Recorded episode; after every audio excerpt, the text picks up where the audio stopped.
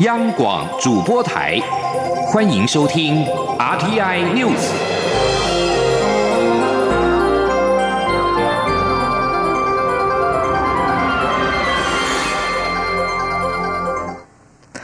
各位好，我是张水华，欢迎收听这节央广主播台提供给您的 RTI News。北美事务协调委员会将正式更名为台湾美国事务委员会。总统府和外交部都强调，台美关系更加紧密。外界关注我驻美机构也更改名称的可能性。外交部今天表示，会和美方保持密切沟通，凡是能够做成的议题，就会放入代办事项。此外，关于更名的揭牌仪式等行政流程，定案之后会适时的对外说明。记者王兆坤报道。北美事务协调委员会更名为台湾美国事务委员会。外交部表示，这是为了明确反映我国处理对美事务代表机构的工作内涵。新名称也有与美充分沟通并取得共识。而在北协更名之后，台湾驻美代表处驻美国台北经济文化代表处是否也有可能改名？外交部则指出，会与美方保持密切沟通。外交部次长谢武桥说：“整体来讲，我觉得我们呃，只要在跟美方之间持续的密切的协调沟通，呃，能够做成的，都我们都要把它放到我们的 agenda 里。”总统府认为，我国办理美国事务的代表机构能在双方共同协调与努力下正式更名，意义重大，更是台美关系更加紧密的最好见证。外交部认为，我处理美国事务的代表机构获此新名称。象征台美关系紧密、互信良好，意义非凡。外交官员表示，台湾美国事务委员会将台湾与美国并列，让台湾的主体性更为凸显。尤其是台湾关系法经过四十年的落实，台美关系正在一步一步向前推进。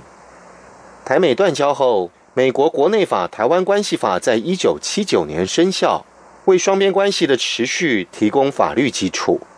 另外也设立了美国在台协会这个非营利民间机构，以便在实务层面继续推动交流互动。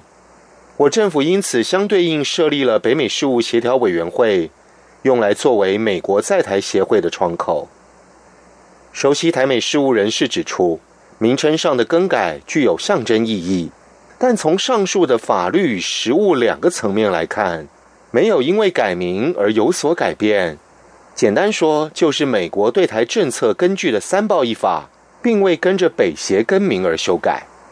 另一方面，这位人士也认为，美国没有反对北协更名，原因一是对台湾现任执政者表达支持态度，原因二是在当前美中竞争态势下，不反对更名这个动作符合美国利益。中央广播电台记者王兆坤台北采访报道。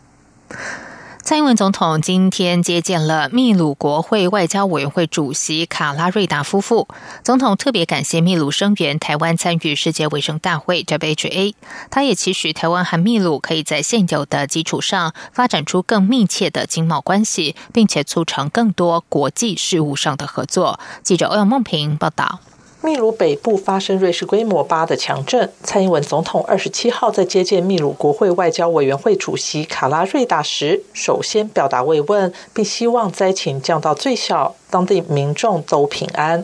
对于秘鲁在今年世界卫生大会声援台湾，蔡总统也特地表示感谢。那么借这个机会，我也要当面向卡拉瑞达主席表达谢意。那么前一阵子，为了支持台湾呃能够参与世界卫生大会啊，卡拉瑞达主席不但写信给我，而且和其他五十位呃秘鲁国会议员共同联署。那这是这近最近几年来秘鲁对台湾最大规模的声援。那么这些温暖的举动，台湾人民都感受到。总统说：“就像卡拉瑞达在信中提到的，健康是基本人权，也是普世价值。台湾两千三百万人民的健康福祉不该被刻意排除。台湾在医疗公共卫生领域长期累积的成就，也应该要为全世界做更多贡献。”蔡总统并指出，台湾和秘鲁之间虽然横跨了广阔的太平洋，但双方都是 APEC 的一份子，并在 APEC 架构下持续展开许多交流。他期待台湾和秘鲁可以从现有的基础上发展出更密切的经贸关系，也促成更多在国际事务上的合作。像是秘鲁已经签署跨太平洋伙伴全面进步协定 （CPTPP），如果后续台湾可以加加入，两国的贸易将有更显著的成长，在科技、教育、文化等领域也渴望有更频繁的互动。总统强调，这个双赢的局面就是双方可以共同努力的目标。中央广播电台记者欧阳梦平在台北采访报道。首届文化内容策进院董事长人选出炉，将由原任文化部次长的丁小金转任。该人事案已经由行政院长苏贞昌核定。首届文策院的董事会也将于明天正式组成。首次的董事会将于近期召开，任期三年。记者江昭伦报道。文化部二十七号发布新闻稿，宣布文策院首任董事会成员名单，并确定首任董事长将由原政务次长丁小金转任。依据《文化内容策进院设置条例》第八条，董事会中政府相关机关代表不得少于董事总人数二分之一。因此，第一届文策院董事中将有八位官派董事，包含文化部政务次长肖宗煌、文化部文创发展司司长陈月仪、经济部常务次长林全能、科技部政务次长徐有进、国家发展委员会社会发展处处长李武玉、外交部主任秘书李光章、交通部观光局副局长周廷章。国家通讯传播委员会电台与内容事务处副处长吴娟等，民间董事方面则有金马执委会执行长文天祥、音乐制作人陈珊妮、作家胡琴舫、台湾中小企业银行董事长黄博仪、前数位时代杂志总编辑詹伟雄、台湾 AI 实验室创始人杜义景等各领域专业人士出任。监事则包含文化部主计处处长李秋月、经济部智慧财产局著作权组组长毛浩吉、中央研究院法律学研究所研究员廖福特等，涵跨多元文化内容产业面向。文化部长郑丽君指出，文策院未来肩负的角色相当重要，包含产业趋势研究与人才开发、文化内容开发与应用。国外市场通路拓展与国家文化品牌的国外布局外，也将执行已经成型的百亿国发基金文化内容投资计划，并研议与国发会针对民间小型新创题材开发等计划，开辟国发基金投资的绿色通道，期许文策院未来能扮演点火角色，催生长期市场动能。接下文策院首任董事长的丁小坚则表示，他确实感受到很大的压力，但也因为有坚强的董事阵容，让他感觉虽然接下重担，但也获得极大的助力。希望董事会可以协助让文策院稳健上路运作。丁小军表示，台湾文化内容产业正面临升级以及国际联结的新一阶段。文策院未来的角色，就是希望能够在文化部既有奖补助政策协力下，导入民间产业资源，打通长官学研任督二脉，提出解决产业痛点的新工作方式，让台湾文化内容产业发展可以真正发挥价值与综效。丁小金说：“其实民间的能量一直很强，哈，我自己在公职服务三年看到的也是，那反而是缺。”一直就是很缺乏一个让大家可以把手系起来，然后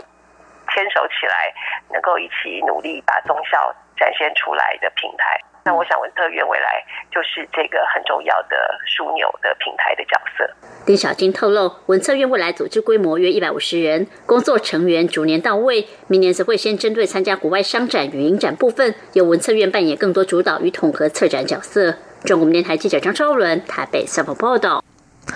立法院内政委员会今天审查了立委提出的公民不在籍投票法草案。民进党立委李俊毅质询时询问中选会，明年的总统大选是否能够试办不在籍投票？中选会代理主委陈朝健答询时说，明年总统选举和立委选举合并举行，试办不在籍投票有困难度。记者王威婷报道。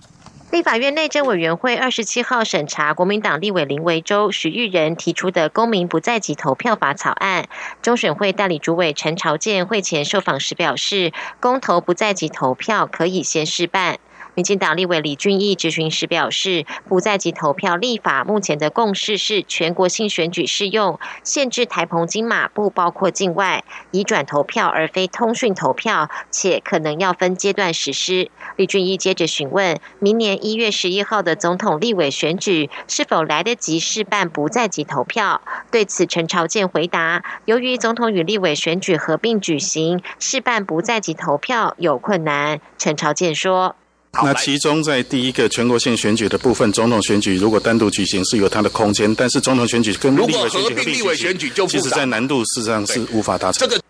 陈朝健回答民进党立委洪宗义质询时也说，不在籍投票出席规划以移转投票为主。若是多个选举合并举行，移转投票还是有难度。大型单一选举实施不在籍投票的可能性比较高，一旦多种选举合并举行，就会出现困难。中央广播电台记者王威婷采访报道。在外电消息方面，法新社报道，奥地利极右派自由党党魁、前交通部长霍佛今天表示，自由党将会支持在野势力对总理库尔茨提出不信任案。自由党支持不信任案，将使得库尔茨的总理宝座不保，导致奥地利将提前大选。奥地利国会已经于维也纳时间今天上午的十点，也就是台湾时间今天下午四点召开国会特别会议，实际进行不信任案动议的时间可能会落在维也纳。那时间的今天下午过后，若是奥地利的国会通过对库尔茨的不信任提案，那么将会是奥地利在第二次世界大战结束之后首位因为不信任案而下台的总理。自由党和总理库尔茨领导的人民党原本是组合组执政联盟，但是自由党前党魁副总理史特拉赫因为媒体揭露政治现金的丑闻影片黯然下台，库尔茨随即和自由党切割。但是最大在野党社民党认为整个执政团队都必须要下台，因此对库尔茨提出不信任案。英国内政大臣贾维德二十七号表示，英国保守党在欧洲议会选举的表现非常令人失望。他所属的政党需要团结起来完成脱欧事宜。贾维德在推特上发文指出，这是对我们处理脱欧的判决。在英格兰和威尔斯，疑欧派法拉吉的脱欧党囊括了大部分的选票。报道指出，这些选民拒绝了英国首相梅伊的保守党与主要反对党工党。脱欧党这次的表现极为风光，相较之下，当前执政但陷入严重内乱的保守党则如崩溃一般的排名第五，全国只拿到了百分之九的选票。英国首相梅伊二十四号终于向执政保守党党内压力屈服，宣布将于六月七号辞去党魁和首相。就在梅伊宣布将辞去党魁首相大卫之后，保守党内想要争取大卫的人选爆炸，而目前呼声最高的是前外相强生。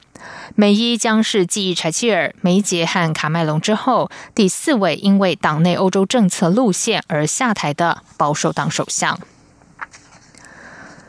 日本首相安倍晋三今天表示，他已经就一项和北韩领导人金正恩会晤的提案取得了美国总统川普的支持。川普是在二十五号抵达日本，进行为期四天的访问。安倍在东京和川普举行高峰会之后的联合记者会上表示，他必须和金正恩不附带任何前提条件的面对面会晤，坦率的交换意见。他并表示，川普说将会全力给予所需要的支持。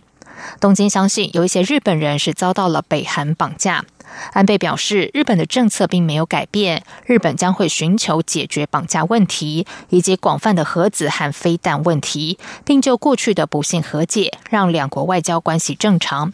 另外，川普在和安倍举行会谈之后表示，希望美日两国很快就能宣布达成贸易协议。川普一直希望能够移除日本的贸易壁垒，让美国产品得以在公平的立足点上外销到日本。秘鲁部分地区二十六号的凌晨发生了规模八点零的强震，造成一人死亡，至少有二十六人受伤，还有房屋倒塌、道路阻塞、电力中断等灾情。就连邻国的厄瓜多都受到震波的冲击。这起地震虽然发生在人口稀少的亚马逊盆地，但广大的地区都有感觉。震央附近的尤里马瓜斯首长阿拉鸟尤说，在这场强震之后，有许多老旧的房屋掉倒塌。这场地震发生在凌晨两点四十一分，也就是台湾时间下午三点四十一分。震央大约是在班巴东方一百八十公里处，深度至少有一百一十公里，过程持续了超过两分钟。这里是中央广播电台台湾之音。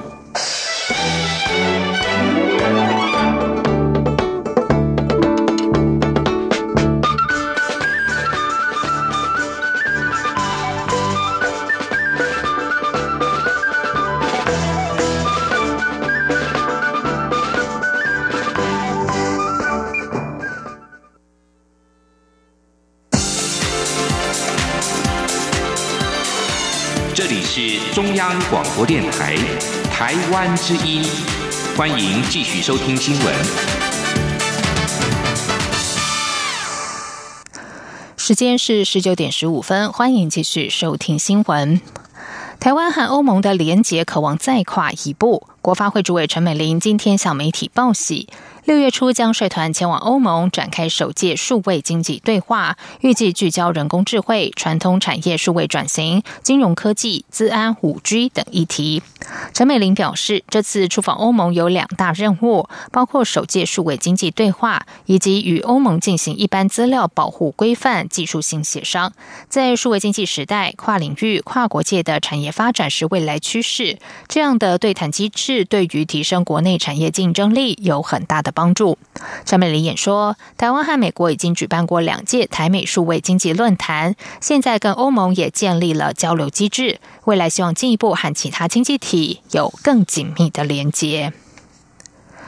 行政院国家发展委员会今天发布了四月景气对策信号综合判断分数为二十一分，比上个月增加了一分。灯号续成代表景气趋弱的黄蓝灯，这已经连续四个月亮出黄蓝灯，分数也创六个月来的新高。不过五月初美中贸易紧张情势升温，国发会认为可能会对五月经济数据产生影响。记者杨文君报道。国发会二十七号公布四月景气对策信号为二十一分，较上月增加一分。灯号续成代表景气趋弱的黄蓝灯，不但连续四个月亮出黄蓝灯，分数也创六个月来新高。九项构成项目中，股价指数由黄蓝灯转成绿灯，工业生产指数由蓝灯转成黄蓝灯，批发、零售及餐饮业营业额由蓝灯转成黄蓝灯，分数各增加一分。海关出口。值由绿灯转成黄蓝灯，机械及电机设备进口值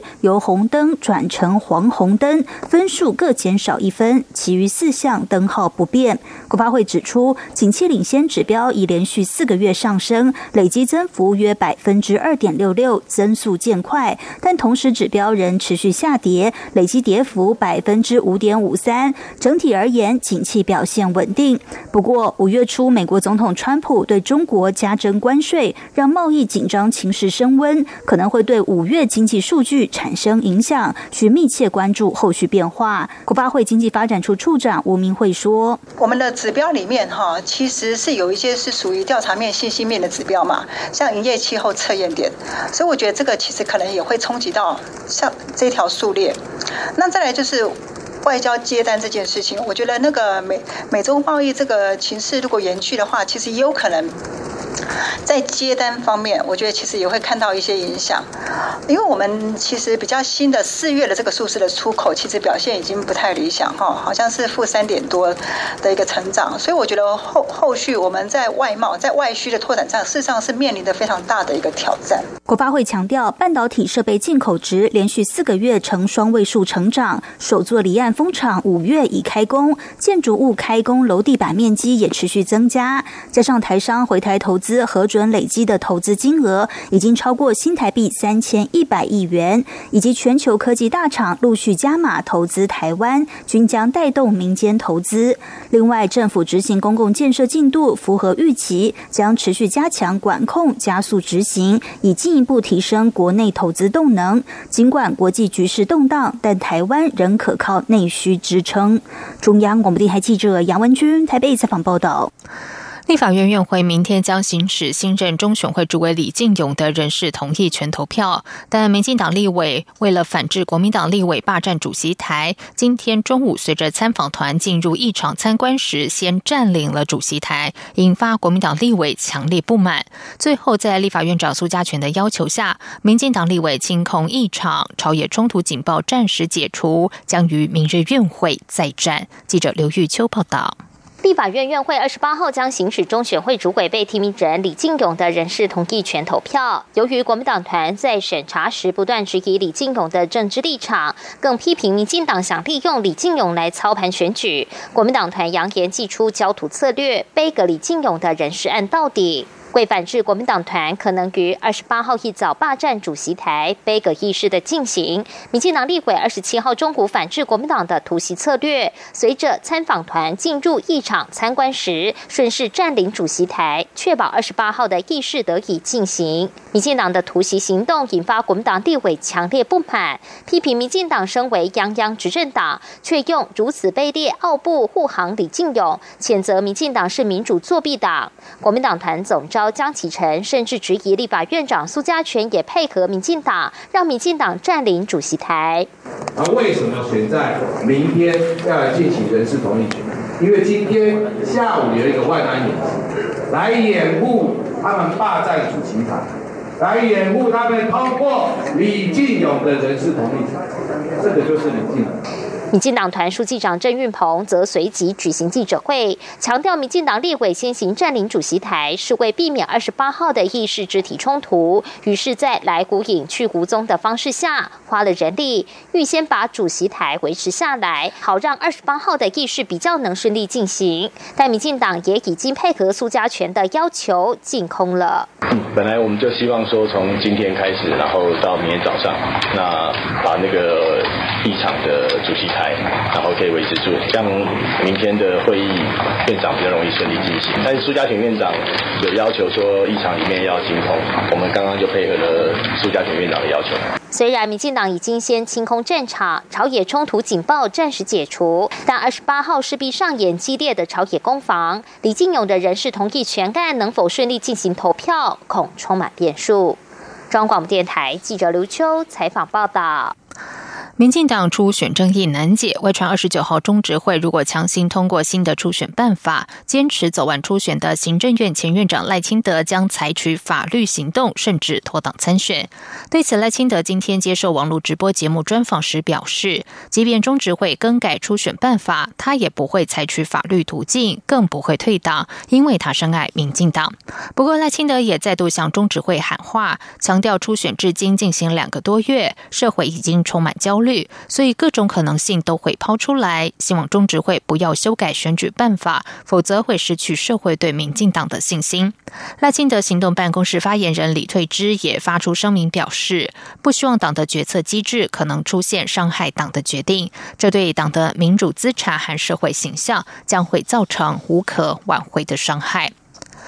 而国民党内的总统初选也正在进行。媒体报道，国民党五人小组中有人动员军系支持红海董事长郭台铭挺郭黑韩。国民党中央提名协调小组召集人、国民党副主席兼秘书长曾永权今天澄清，五人小组成员秉持公正、公平、公开的立场办理提名工作，外界的谣传绝非事实。而高雄市长韩国瑜的支持者将在六月一号于台北凯达格兰大道举办造势大会。韩国瑜表示将会参加这场造势大会，不过传出主办人之一是妙天禅师。韩国瑜回应表示，妙天是主办者之一，但他是被动受邀参加。对于韩国瑜要参加造势大会，前新北市长朱立伦表示，造势活动劳民伤财，目前还在初选阶段。他主张大家多提出政策，拜访基层。接下来关心的是，台湾宝岛包含多元族群、孕育丰饶的音乐歌谣。国立传统艺术中心所属台湾音乐馆，今年今年策划了二零一九世代之声台湾族群音乐纪实系列的音乐会。记者江昭伦报道。传艺中心所属台湾音乐馆从二零一七年起策划“世代之声”台湾族群音乐纪实系列音乐会，将馆方采集研究成果化作音乐会演出。每年邀请不同族群与团队，呈现台湾族群音乐多元样貌与不同时代新声音，已经成为台湾多元族群展演的专业舞台。今年系列音乐会从六月起到九月底，共有六场演出。首场由少族族人以楚音与歌乐诉说少族的生命故事。另外，也将演出台湾前辈正乐作家梁赛平的征路历程与创作争取，民歌与流行的追想，则将台湾歌谣作曲家许时生前采集创作的台湾乡土交响曲与流行歌曲重新编创，以新时代交响乐重现。由大海所孕育的蓝屿达悟族，今年也将首度由飞鱼文化展演团队与台东县蓝屿乡野游国小一同共襄盛举，以歌谣倾诉属于达悟的大海摇篮曲。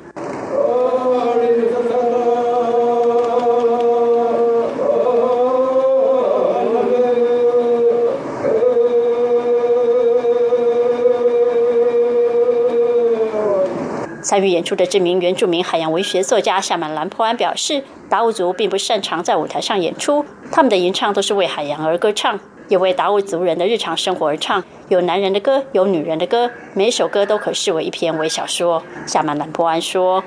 这次跟我们岛上部落的人，跟他们一起学习我们传统的歌谣里面的，其实每一首歌，包括妇女的每一首歌，都是一篇微小说。”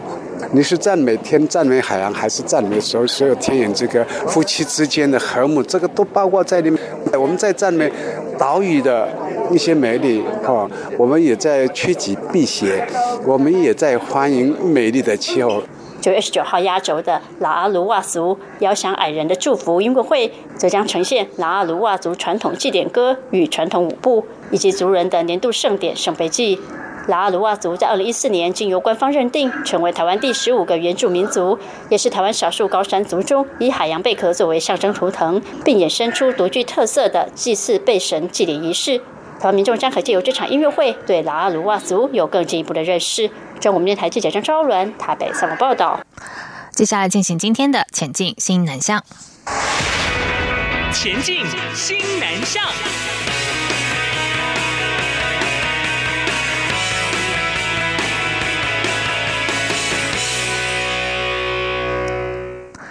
科技部辖下两座 AI 研究中心今天和新加坡智能保全商签署了合作备忘录，双方将在人形姿态辨识技术、监控演算等领域展开合作，期盼能建立双边人才培育、技术研发、产业应用等三大面向的合作机制。记者谢嘉欣报道。科技部以链接国际伙伴来加速台湾 AI 创新驱动力。二十七号在次长徐有进见证下，台湾大学与交通大学两校的 AI 研发中心与新加坡智能保全业者 Certis Group 签署合作备忘录，正式迈出跨国际、跨领域、跨应用的合作第一步。徐友进指出，这家新加坡公司负责提供当地樟宜机场、购物中心、医疗院所、重要交通据点、机关等公共场所的智能保全服务，具有超过一甲子的经验，经营触角还延伸到澳洲，期盼台湾可借此次结盟，加强与国际连结。